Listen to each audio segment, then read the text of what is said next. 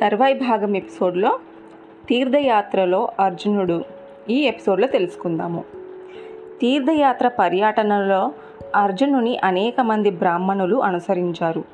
వారంతా మనోహర గోష్ఠులతో మహా ఉల్లాసం కలిగించడమే కాక పుణ్యగాథలు అనేకము వినిపించి అతనిని ఆనందింపచేశారు. కొన్నాళ్ళకి అర్జునుడు గంగద్వార పుణ్యక్షేత్రానికి చేరుకున్నాడు. అక్కడ ఒకనాడు నదిలో పితృతర్పణాలు ఆచరించి తీరానికి చేరే అంతలో నీటిలో నడుస్తున్న అర్జునుని చూసి ఒకానొక నాగకన్య అతనిపై మనసు పడింది.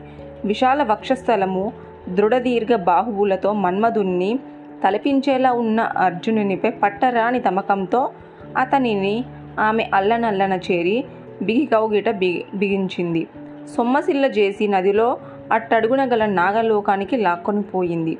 ఆ లోకంలో హంసతూలిక తల్పంపై అర్జునుని పవలింపజేసి అతడు ఎప్పుడు స్పృహలోకి వస్తాడా? ఎప్పుడు తన కోరిక తీరుస్తాడా? అన్నట్టుగా అర్జునుని కన్నార్పక చూస్తూ కూర్చుంది. కాసేపటికి అర్జునునికి మెలకువ వచ్చింది. కళ్ళిప్పి చూశాడతను. నాగకన్య ఆనందానికి అంతు లేకుండా పోయింది. తానెక్కడ ఉన్నది గమనిస్తూ తనదే తదేకంగా చూస్తున్న నాగకన్యను చూశాడు. అర్జునుడు. అతని చూపు తూపయి గుచ్చుకున్నట్టుగా సంచరించింది. సిగ్గులు మొగ్గలయ్యింది నాగకన్య. ముఖాన్ని చేతిలో దాచుకుంది. ఎవరు నీవు? నీ తండ్రి పేరేమిటి? నేనిప్పుడు ఎక్కడ ఉన్నాను? ఈ విశాల ప్రశాంత భవనము ఏ లోకంలో చెందింది? ప్రశ్నలు కురిపించాడు అర్జునుడు. నా పేరు ఉలూచి. ఐరావత నాగవంశంలో జన్మించిన కౌరవ్యలు మా జనకులు. వీరిప్పుడు మా నాగలోకంలో నా అంతఃపురంలో ఉన్నారు అందామే. నన్నెందుకు ఇక్కడికి తీసుకొని వచ్చావు? అడిగాడు అర్జునుడు. ఎందుకు తీసుకొని వచ్చానంటే నిన్ను చూసినంతనే మదనశర వేదన ఓర్వలేకపోయాను. తమకాన్ని తట్టుకోలేకపోయాను. నువ్వు నాకు కావాలి. నా కోరిక నువ్వు తీర్చాలి అంది ఉలూచి.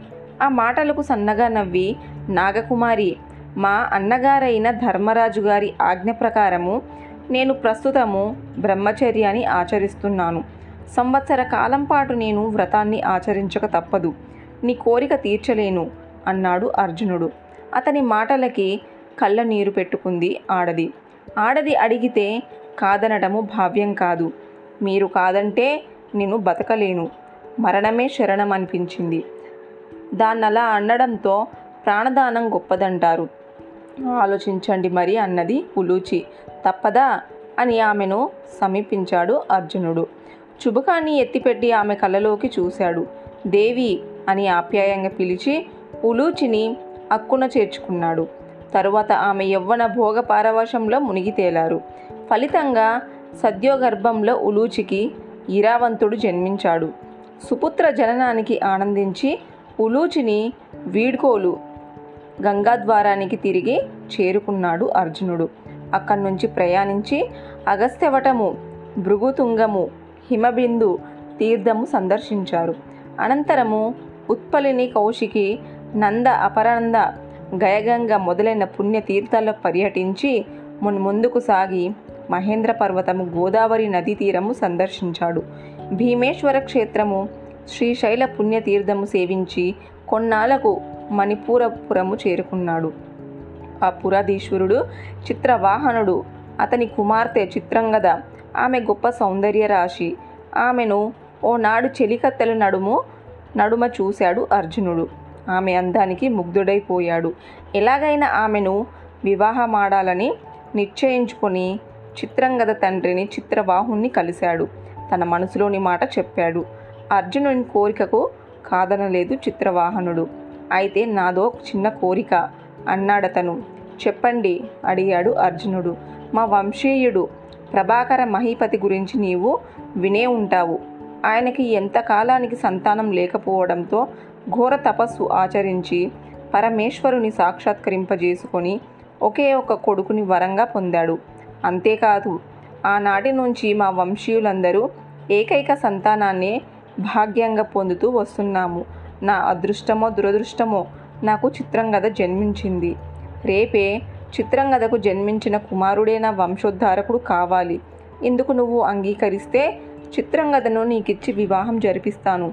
లేని పక్షంలో అని తలదించుకున్న చిత్రవాహునితో మీరిలా అంటే అలాగే చిత్రంగద నాకిచ్చి వివాహం చేస్తే చాలు. అదే పదివేలు అన్నాడు అర్జునుడు. ఆనంద భాష్పాలతో తలెత్తాడు చిత్రవాహనుడు. అర్జునునికి చిత్రంగదకు వివాహం జరిపించాడు. భార్యాభర్తలుగా చిత్రంగజర్వులు మన్మథ సౌఖ్యాలు కొంతకాలం అనుభవించారు. అనంతరము ఆ పుర సమీపంలో గల సౌ సౌభద్ర తీర్థంలో స్నానసందులు చేసేందుకు సంకల్పించిన అర్జునుని కొందరు తపోధనులు వారించి దయచేసి ఈ జలరాశిలో స్నానసంధులు వద్దు అర్జున. బహు ప్రమాదము సౌభద్రము పౌలోమము కారందము ప్రసన్నము భరద్వాజము అన్నీ ఇక్కడికి ఐదు పుణ్యక్షేత్రాలు అతి పవిత్రమైన వాటిని సందర్శించే ఉత్సుకతతో ఇక్కడ స్నానం చేస్తే ఈ జలరాశుల మొసళ్ళు నిన్ను బతుకనివ్వవు. ఖండ ఖండాలుగా కొరికి తినేస్తాయి. మహామహులు చాలామంది అలా బలైపోయారు. ఇది అనాదిగా జరుగుతుంది. నూరేళ్ళుగా ఇదే తంతు అన్నాడు. అందుకు అర్జునుడు సన్నగా నవ్వి ఏ పనైనా చేయబోయి వెను తిరగడం మా వంశంలో లేదు. ఇప్పుడు అదే పద్ధతిలో నేను వెను తిరిగేది లేదు. జరిగేది జరగనియ్యండి. ప్రతిఘటించి ప్రాణాలు నిలుపుకున్నావా? నిలుపుకుంటాను. లేదంటే పోయేదేమీ లేదు. పైగా ఇక మీదట ఈ తీర్థాల్లో ప్రజలు మునిగి పునీతులయ్యేందుకు నా వంతు నేను కృషి చేస్తాను అని సౌభద్ర తీర్థంలో ఇలా మునిగాడో లేదో అంతలోనే ఓ పెద్ద మొసలి తన పాదగ్రాన్ని పట్టుకొని నీటి లోపలికి లాక్కొని పోతుంటే ఎట్టకేలకే గట్టిగా నిలబడి మొసలిని రెండు చేతులతో పట్టుకొని దానిని తీరం మీదికి బలంగా విసిరేశాడు. అర్జునుడు గట్టున పడ్డ మరుక్షణం మొసలి అద్భుత సౌందర్య రాశిగా అవతరించి అర్జునుడిని చూసి సిగ్గుల మొగ్గలవుతుంటే అది గమనించి ఎవరు నీవు? నీటిలో మొసలిగా తీరాన? సౌందర్య రాశిగా ఈ రూపాలేంటి? అసలు కథేంటి? అని అడిగాడు అర్జునుడు. నా పేరు నంద నేను అచ్చరను. కుబేరునికి కావలసిన దానను అన్నదామె. సౌరభేయి సమీచి బుద్గజ లత అని నలుగురు నా చెలికత్తెలు కూడా నాలాగే ముసలలా ఈ తీర్థాల్లో సంచరిస్తున్నారు. వారికి కూడా నీవు శాప విముక్తి కలిగించమని ప్రార్థన అన్నది మళ్ళీ. శాప విముక్తి కలిగిస్తాను. అభ్యంతరం లేదు. కానీ మీరంతా ఇలా ముసలలా మనుగడ సాగించడానికి కారణమేమిటి? ఎందుకిలా రూపాంతరం చెందారు? అడిగాడు అర్జునుడు. చెప్పసాగింది నంద. తర్వాయి భాగం నెక్స్ట్ ఎపిసోడ్లో తెలుసుకుందాము.